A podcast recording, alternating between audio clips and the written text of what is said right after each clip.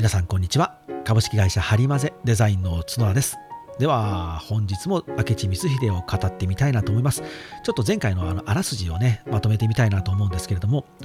まあ、明智光秀は、えーね、足利義昭という人に頼まれて、えー、織田信長に接触します。で信長と出会いですね。で信長も明智光秀と出会ってですね2人はこいつはやべえなとこいつすげえなとお互い思ったのかもしれないねっていう話をしました。で信長は足利義昭を連れて京へ登り無事14代将軍を引きずり下ろして足利義昭を第15代将軍足利義昭にすることに成功します。で信長と足利義昭はねおいウィンで素晴らしい関係を築いていくんですけれどもやがてお互い溝ができてですね、うん、ちょっとやってられないなって感じになっていくんですね。で信長はもう将軍を通して天下を治めていたらこれはもうむちゃくちゃになるのでもうもうええともう俺がしますわっていう形で自分が朝廷と直々に接触をして朝廷から天下征筆権というね天下を治めていいよっていう権利をもらいます。でこのことによって織田信長は幕府を開いていない将軍ではないんですけど将軍と全く同じ力を持つことができるようになったと。そして信長は今までは織田家と誰々と戦っているというまあ言ったら私事の戦いをしていたんですけれどもここから信長は天下の織田家と。もっと言うと天下のために織田は代わりに戦っているんですよというような形になっていきます。さあそしてその天下征筆権を持った織田信長はまず朝倉家越前にある今の福井県ですね。福井越前にある朝倉家を攻めるように動き出すんですね。信長はね朝倉を攻める時にどこを通るかと言いますと居城である岐阜城美濃から美濃からまず近江地方に入るんですね。今の滋賀県。で滋賀県琵琶湖の東のエリアですね。東のエリアの近江地方にまず入ります。でそこを北へ向かって福井県はね滋賀県の北なので北へ向かって動くんですけれどもこの時に浅井浅井長政っていう人が治めている浅井家を通り抜けないといけないんですよ。なので織田信長は以前から浅井家と一応約束して手を結んであの協定を結んでおりました。つまりあの自分織田信長は自分の妹お市さんっていう絶世の美女がいたらしいんですけどこのお市さんを浅井長政のところにとに嫁がせてお嫁さんにあげて浅井家と婚姻関係を結んでるんですね。つまり浅井長政は信長にとっては義理の弟になるんですよ。でまあめちゃくちゃ2人仲良く仲が良かったらしいんですけれども。なので信長はね浅井長政に「長政」と、あの、一応お前と約束してあのねお互い戦争はしないという形でこれから行こうやと。いうふうに約束してるんですね。だからあの京都とかに通りに、ね、京都に行く時もこの浅井の寮の近くを通るので、まあ、その時もあの、ね、もう仲良くしていこうぜって話をしてあの戦争になったり攻撃されたりしないように信長は約束していたんですけれども信長がもし朝倉と何かねちょっと関係が悪くなって何かこうちょっとごたごたするなってなった時は必ず僕に一言言ってくださいねと兄さんと。兄さん必ず朝倉と何かあった時は必ず僕に一言言ってくださいと。なぜかというと私たち浅井家は朝倉の下にいますと。で朝倉家にすごくお世話になってできたのがうちの浅井家のという歴史があるので必ず、ね、我が浅井家は朝倉さんに義理を立てないとダメなのでもしあの兄さんが朝倉さんと喧嘩になったら僕はどっちにつくかっていう判断もしないといけませんし必ず何か起きそうな時にもう前もって言ってくださいねって話を浅井長政は織田信長に言ってあったんですね。言っていたにもかかわらず信長は黙って内緒で浅井領を通り抜けて朝倉攻めを開始してしまったんですよ。だから浅井長政はあれ？ってなってしまうんですよね。でも長政にとってはそれでもまだ揺れ動くんですよね。うわー織田信長の兄さんは朝倉攻めに行ったよと。でうちは朝倉にはもう本当にご恩があるのでなんとかしたい。でも兄さんとも仲良くしたい。うちの奥さんの兄貴やし。って思ってるところに浅井長政の親父が出てくるんですね。お父さん長政と。お前何を迷ってんやと。朝倉様にはお世話になってると。でこれからも朝倉様がいないと私たちわしら浅井はやっていけへんねん。信長みたいなポットでみたいな若者は何ややと。殺してまえっていうことでこの親父が浅井家を引っ張ってしまうんですね。長政しぶしぶしょうがない。もうそうやってお父さんが暴れ出したんでもうやるしかないので信長を挟み撃ちする形をとります。どういう状況かと言いますと信長は越前朝倉を攻めに北へ上がってます。そして信長は上から北の朝倉家と戦いに上がってるんですね。皆さん想像し想像してくださいね。で長政浅井家は南から来るんですよ。つまり北に朝倉南に浅井が来ると信長は挟み撃ちに遭うんですね。信長ねびっくりするんですよ。え？長政裏切った？んなことないんなことないって言って最初全く本当に信用しないんですよ。なことあるかい？あんの俺仲良しやでって言って。まあ、ちょっと黙ってね、朝倉をやるっていうのはちょっと黙ってきたきたけど、まあね、あいつに相談したらね、兄さんやめといてやって言うから、もうしゃあないし、これ俺がやりたいからやってるわけじゃなくて、これ天下の仕事やから、ね、中央の仕事やから、俺もやりたくないけど、朝倉はせなあかんから、まあ、長政の気持ちもわかるんで、ちょっと黙ってきてしまったけど、え？マジで？みたいになってくるんですよね。で、どんどんどんどんと、信長様、浅井謀反、長政謀反、浅井離反っていうのが届いてきて、信長これやばいなってなって、一旦ブチ切れるんですよ。なんやね長政ってなるんですけど、まあ、信長は信長で悪いんですからね、ちゃんと話せんといくので、まあ、でもそれも切れてる場合じゃないので、信長はこの後、琵琶湖の北側を西に抜けます。南から来てるので、そっちに行くわけにいかないですし、東はね、山で動けないので、西へ向かいます。で、朽木谷っていうところを通って京都へ逃げます。で、この時に、信長を逃がすために、しんがり部隊、しんがりっていうのを置くんですね。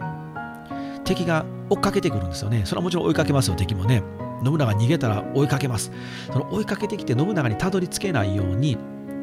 追っかけてくる、追いかけてくる敵を防ぐためにしんがり部隊っていうのを置くんですね。これはどの戦争でもそうするんですけれども、やっぱ対客戦って難しいんですよ。で、そのしんがり部隊、でしんがりは本当少人数で、で、向かってくる敵を全部受け止めなきゃいけないんですよ。しかも追いかける側は勢いついてますよね。待てこらってなってる逃げる側は、うわー、助けてくださいって逃げるので、どうしても追いかける側のが強いんですよ。そんな中、しんがり部隊は自分たちの少人数で敵を全部防がなきゃいけないっていうめちゃくちゃしんどい仕事なんですけど、もうね、やっぱり全滅する時も多いです。生き残れる方が少ないんですけど、この時にしんがり部隊を買って出るのが木下藤吉郎ですね。秀吉です。そしてその秀吉たちに明智光秀も参加したと言われております。これが世に有名な金ヶ崎の軒口という退却船なんですけれども、まあ、記録を読むと池田勝政っていう人がいてどうもまあ池田勝政が本体でで木下藤吉秀吉秀吉とか明智光秀は、まあ、あの補佐というかちょっと援軍で参加したとも言われているんですけれどもでもそれは記録によってね違ったりいや秀吉が本体だとか光秀が本体だって言われてるんですけど、まあ、何にしてもしんがりっていうのは本当えぐいほどしんどいです。まあ、この3人の活躍によってなんとか信長は無事京都に逃げます。でその戦った池田勝政や秀吉や光秀たちもなんとか無事退却します。さあやばいなやっと命からから逃げてもうしんどいなとは信長ならないんですよね。もうこの後信長ね速攻で手を打つんですよ。もうこれ朝倉だけ潰しに行っても無理やな。もうもうしゃあない。浅井潰そうってなるんですよね。で、まず浅井潰そうってなるんですけど、やっぱり信長としては、可愛い可愛い義理の弟で、妹も嫁がせているので、まずは浅井は封じ込めるだけ。もうあの、あの滅ぼしたりしません。動きをとにかくまず封じ込めようと。で、浅井長政が居城にしてる小谷城っていうのがあるんですけどこの小谷城の周辺に付け城といって、まあ、小さな砦をねたくさん築くんですね。でこれを砦を築いておけば朝倉がもし小谷城から出張ってきてもその砦から、ね、兵を集結して浅井を叩けると。でこの間に朝倉を叩くことができると、まあ、とにかくまずは動かさないようにしようというふうにつけ汁を、ね、作るんですね、まあ、そうなってくると浅井も浅井でそのね指を加えて見ているわけじゃないので何やあんなもん作りやがっておだめって打って出てきますよね。で浅井が打って出てくると。そしたら朝倉も助けに来るんですよ今度はよしよしよし今のうちじゃ俺も一緒に織田を潰すって言って朝倉も出てくるんですね。信長はこれはやばいと。我が我が織田だけではちょっとしんどいなってなって今度家康徳川家康にちょっと徳川殿援軍貸してくれへんか？っていうことで呼びますと。徳川家康も織田が滅ばれ滅んでしまうと結構きついので分かりましたって言って同盟結んでますし家康も出張ってくるこれが浅井朝倉連合軍対織田徳川連合軍の有名な姉川の戦いっていう大きな大きな大きな戦に発展してしまうんですね。でこの姉川の戦いにも光秀も参加してます。で光秀の記録を読むとこの頃はもう織田方として戦ってます。将軍家でも何でもなくても織田の武将として戦い始めてるんですね。まあ、この姉川の戦いは結構ね織田徳川連合軍苦戦するんですけれども徳川家康の家臣のね名判断によってある一点が切り崩されるんですねその切り崩しが成功したことで一気にあの浅井朝倉軍がうわーっと崩れていくで姉川の戦いはなんとか織田徳川連合軍の勝利に終わります本当なんとかなんとか勝つんですけれどもでこの姉川の戦いとかで混乱しているところに乗じてですねまた今日は京都で京都は京都でまたあの例のあの三好三人衆とかが暴れ出すんですね。よしよし、また来た、またチャンス来た、チャンス来たって。こいつはしつこいんですよ。弱いくせに。弱いって言ったら失礼ですけど、まあしつこいんですよね。まあ、三好はね、まあ、強かったんですよ。まなかなかいい武将だったんですけど、それでもまあ信長に比べたら弱いですね。まあ、また三好三人衆が暴れ出したりとか、でとうとう石山本願寺という宗教勢力も織田に立てついてくる。ここがまたやぶえぐいんですよね。魔王信長編でお話ししましたけどこの人たちがねこの状況で暴れ出すんですよ。だから信長はなんとかもう浅井朝倉を蹴散らしたんですけどもうそれで取って返す刀で今度三好や本願寺を抑えるために今度は京都とか大阪とかと転戦していくんですね。転々と戦をしていきます。その隙をついてまた今度浅井朝倉がですね出てくるんですよ。だからもうあっちを叩いたらこっち出てきて、こっち叩きに行ったら向こうが出てきてみたいな、もう本当にモグラ叩きみたいになってくるんですけど、今度は、浅井朝倉が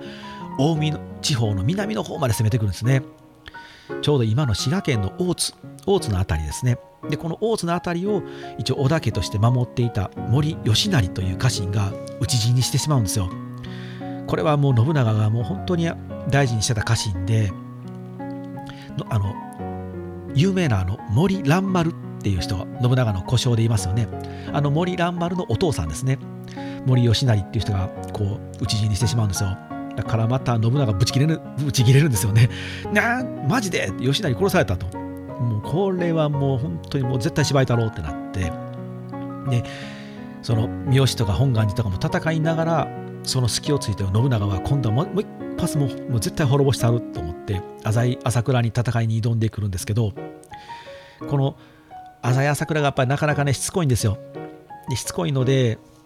なんとかしないといけないんですけれどももう本当にもう一気に潰すのはなかなか厳しくなってくるので信長はやっぱもう丁寧に仕事していくんですよ。まずこう比叡山延暦寺と話をつけようと。でなぜまあいきなり比叡山延暦寺が出てくるかというと浅井朝倉っていうのは近畿地方でも北のエリアにいる人たちなので北からこう京都に向かってくるにはある中継地点をやっぱりね通らないとダメででそこにこうね逃げ帰ったりしてしまうんですこもってしまったりすると信長叩けないのでそれがね比叡山延暦寺なんですね。比叡山延暦寺側に信長交渉してもう味方せんといてくれと。せめて中立にしてと。俺に味方してくれとはもう言わないのでせめて中立でお願いしますって言うんですけれどもこの比叡山延暦寺っていうのはくせ者で全く言うこと聞かないんですね。信長は交渉して魔王信長編の時もお話ししましたけれどももうしつこく、ね、本当しつこくというかまあ本当に忍耐強く交渉するんですよ。なんとか平和裏に中立にしてもらえませんか？でも比叡山延暦寺は金もある兵隊もいるのでふんぞり返ってるんですね。いや別に信長なんか怖ないもんみたいな感じなんですよ。いや俺はやっぱり近江にあるから浅井に協力するしで朝倉さんも予算金もらってるから、まあ、朝倉さんの協力もするよみたいな感じなんですよね。なので信長はこれは無理やなと思って朝廷に働きかけて二条さん二条春吉さんっていう人にちょっと朝廷側からも一言言うてもらえませんと。もう比叡山があんたらがねいらんことするから浅井朝倉が来るぞと。でしかも浅井朝倉は京都まで攻め込んできたんですよね。京都まで攻め込んできたら朝廷ねもう結構やばいでしょうと。だからもう朝廷側からもちょっと比叡山延暦寺に対して浅井朝倉をねもう助けらんといてくれと。もう助けるのやめてくださいっていうふうにちょっと朝廷側からも言ってくれませんか？と信長が働きかけるんですけれども。比叡山延暦寺はね朝廷からのこういう朝廷から普通に言われると普通は突きしたあのあの従うんですけれども朝廷からの忠告もねガン無視するんですよね。既読スルーするんですよ。さすがにこの二条さんも二条春吉もブチ切れたらしいんですよ。俺の言うこと聞けや。って俺朝廷やぜみたいな。マジかあいつらってなるんですけどこのね比叡山ほんまに悪いのはあの白川法皇って人ねあの法皇様いるんですけど白川法皇様は鴨川の水すごろくの際山法師これぞ我が心にかなわぬものって言ってるぐらいなんですよ。それ鴨川の水の流れあとサイコロのね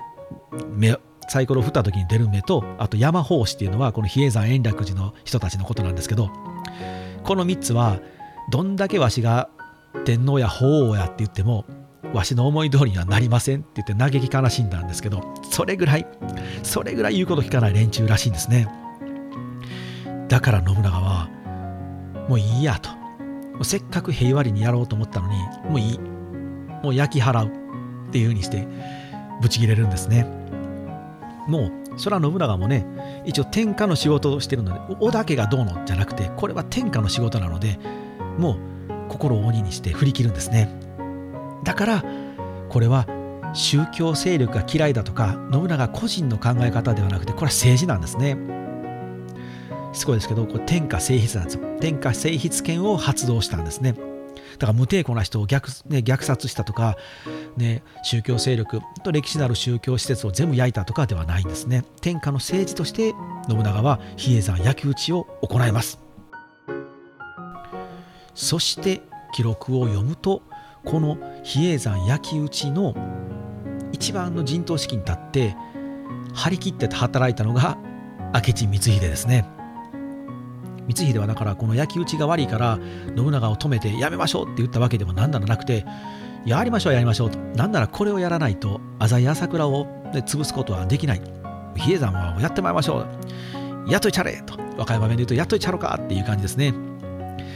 だからこの後明智光秀は比叡山のエリアこれ坂本っていうんですけどこの辺の坂本をこの後信長にきちんとして褒美としてもらいます。そして坂本城っていうのを作るんですけれどもこの時この比叡山焼き討ちの時に活躍した家臣。この後、えー、他にもね佐久間信盛っていう人がいるんですけど佐久間信盛はえーと、琵琶湖の南側ですね、えーと、大津とかの辺りです。大津市の辺り。あの辺を、えー、佐久間はもらって琵琶湖の西の辺りを明智光秀がもらうんですけど光秀はね今で言うと坂本のエリアから片田とかっていうエリアですね。あ超余談ですけれどもこの片田っていうのもまた信長にとっては最重要拠点なんですよ。今でもあの残ありますけど片田漁港って言って漁港があるんですね。港があるんですけど信長ねここを抑えることで後の安土と、ね、船でスパーンと来れるんですよ。これを、ね、陸地で走っているとめちゃくちゃ時間かかって京都まで行かなきゃいけないんですけどここを抑えたことによって信長は船でさっと行けるようになるんですけどちなみに余談中のまた余談なんですけど このあの片田っていうエリアにですね満月寺っていういい名前ですよね。満月寺っていうお寺があるんですけどこの満月寺のお寺の中に小さな小さなお堂があるんですね。お堂。これ浮見堂っていうお堂なんですけど文字通り琵琶湖の上に浮いてます。プカプカプカって浮いてるわけじゃないですよ。ふかふかって浮いてるわけじゃないんですけど琵琶湖のねあの湖の上にあの立ってるんですね。でちゃんとこう橋があってそこお堂の中にあの浮き見堂の中にもちゃんと入れますよ。ここねめちゃくちゃいいんですよ。もう本当にあのぜひ行っていただきたいんですけどこの浮見堂と琵琶湖を写真で撮るとねなぜかねモノクロームなんですよ。色彩がモノクロームで水墨画のような世界になるんですよね。もうたまらないんですけどだからあの皆さん冬真冬に行かれるのが一番いいです。雪とか降ったり積もったらもう最高にいいんですけどもう本当に水墨画の世界ですね。こう琵琶湖にポツンとあのお堂が立ってる。これもあのもし皆さんよかったら画像で検索してみてください。浮見堂って検索したら出てくると思いますけど。はい。あの話と時を巻き戻しますね。さあそんなまたあの比叡山焼き討ちが完了して琵琶湖の西のエリアを光秀は任されることになるんですけどもう光秀はもう本当にこの頃からはもう完全に織田家の家臣です、まあ、なぜかというともう織田信長から坂本城っていうね居城をもらってしまうのでもう完全に織田家からがっつりと給料をもらってます。でもう将軍義明と織田信長の関係性ももう終わりを迎えようとしているのでもう明智光秀はじゃあもう俺は将軍はもういいやともう信長様につくという形で信長完全にもう信長の家臣にスライドしてきます。あちなみにこの坂本城あの光秀が建てた坂本城っていうのはあの一番最初にご紹介した宣教師のルイス・フロイスですね。ルイス・フロイスによると安土城に次ぐほどの巨大な巨大な城だったと。で大天守とか小天守小天守って言うんですけどが連立していて石垣の上にもそびえ立っていたんだと。石垣もあったんですね。で何層構造何階建てになっていたかっていう記録が残っていないのでわからないんですけれどもまたね場所もねこの場所ですって定かな場所がわからないんですけど、まあ、そういう大天守小天守があるでかいでかい城やったと。で琵琶湖に突き出ているのでもう、えー、坂本城内からそのまま船に乗って琵琶湖に入れたようですねだから水城なんですけれども残念ながら現在はね全く残ってないですもう今小さな小さな公園になっていてで当時の遺構はね少しだけあるんですけれどもそれはもう琵琶湖のね深い水底に沈んでいて今はもう眠ってしまっているのでほぼわからないですね。何年か前にちょっと琵琶湖の水が干上がった時があるんですけどその時に調査をしたら石垣というか少し礎石とか石垣はちょっとだけ残っていたんですけどそれでも全然あのもう姿が想像できるほどではないようですね。はい話を戻します。まあ、いよいよその将軍義明と信長の関係が終わりにを迎えようとしています。でもう信長はですねとうとう義明をねあの京から追い出します。もう京都から追い出してしまうんですね。だから事実上これで室町幕府は15代将軍義明の代で滅びます。ね、それをきっかけに信長はどんどん天下の仕事を行っていきます。もう織田信長としての仕事っていうのはもう全くしなせずにもう天下人織田信長としての仕事をしていくんですね。なので信長俺信長は俺に従わない人はやっつけるっていう意味じゃなくて天下に従わない人を倒していきますよっていう殲滅戦に入っていくのでとてつもなく忙しい時代に入ります。なので信長はまず京都を本当はね自分が管理したいんやけどもうそんなことしてられないのでまず京都をとにかく天、まあ、いわゆる天下の中心をまず管理して抑えておくために2人抜擢します。それが村井貞勝という人とこれはもう織田家の、ね、歴代の家臣ですけどでもう一人は明智光秀ですね。もう大大抜擢ですよね。前半生もよくわからん。よくわからんようわからん明智って言ってるけどほんまに明智か？みたいな人ですけど才能もあってバリバリ仕事こなせるからもう貢いでもうお前に京都を任せる。京都を任せた時点でそれこそもう日本の天下をこの人に任せるっていうぐらいのパワーですからね。で2人はねあの一応両大官両方の大官両大官と呼ばれて活躍します。でこの頃信長は、まあ、そんなよくわからん明智さんっていうのはちょっとまずいので朝廷に、えあのお願いしてですね官位を進めるんですね。官位つまり役職をつけます。でこの時に明智光秀がもらった官位っていうのはこれと日向の神これと日向の神光秀。明智これと日向の神光秀になるんですね。でこれとっていうのは九州にある、ね、命名名族。もう本当にあの由緒正しい名前なんですね。そのこれとっていうのをまず名乗らせるんですね。で日向っていうのも、まあ、宮崎県のあの辺りなんで、まあ、信長はいずれ九州は光秀に任せるよっていう気でいたのかもしれないとも言われております。まあ、そんな光秀も、まあ、ととうとうね会員を名乗れるぐらいの本当に大出世なんでもうね仕えていたあの斎藤家が滅んでもう今日食うももないやみたいな形で全国をふらふらふらふらとしていた時代を考えると大躍進ですよねなので光秀はこんな言葉を残してるんですけど瓦礫のように沈んでいた私を見つけてくださり多くの軍勢を授けてくださったっていうふうにして信長のことを本当に本当に尊敬していたようです。で織田家の中でもこうよ本当よそ者なんですよ光秀は。よそ者の信あの光秀はもう超スピード出世で上がっていったので信長の不代の家臣団もともといた家臣団からはまあまあ嫌われていたみたいです。あのある記録にはほとんどの者から嫌われていたと書かれてるんですけれどもそれはしょうがないですよね。急に外から来たやつがめちゃくちゃ出世して官位までもらってしかも京都まで任されてるってなったらやっかみもあると思うんですけれども何やあいつってなりますよね。でもそれぐらいやっぱ才能があって信長もそれぐらい光秀を信頼して大事にしていたんですね。だからこそというエピソードエピソードが一つあるんですけど光秀はその石山本願寺大阪の本願寺と戦うために天王寺砦っていう砦に入って戦っていたんですけど結構ね手勢が少なかったんですよ。でそこへね本願寺がねダーッと攻めてきたんですね。だから光秀は本当絶対絶命のピンチなんですよ。本願寺勢が約1万2000人ほどって言われてます。1万2千人ほどがこの数千人しかいないあの光秀勢を囲ってしまったんですね。天王寺砦を囲ったんですよ。信長ねそれを岐阜城かどっかで聞くんですよ。マジで？光秀やばいやんけ？ってなったんであの例のごとく飛び出します。信長ほんとすぐ飛び出すんですけどもう全く家臣がついていかなかったらしいんですけど本当に信長たった1機ぐらいでブワーッと飛び出して「待ってろ光秀!」っていうで飛び出していくらしいんですよ。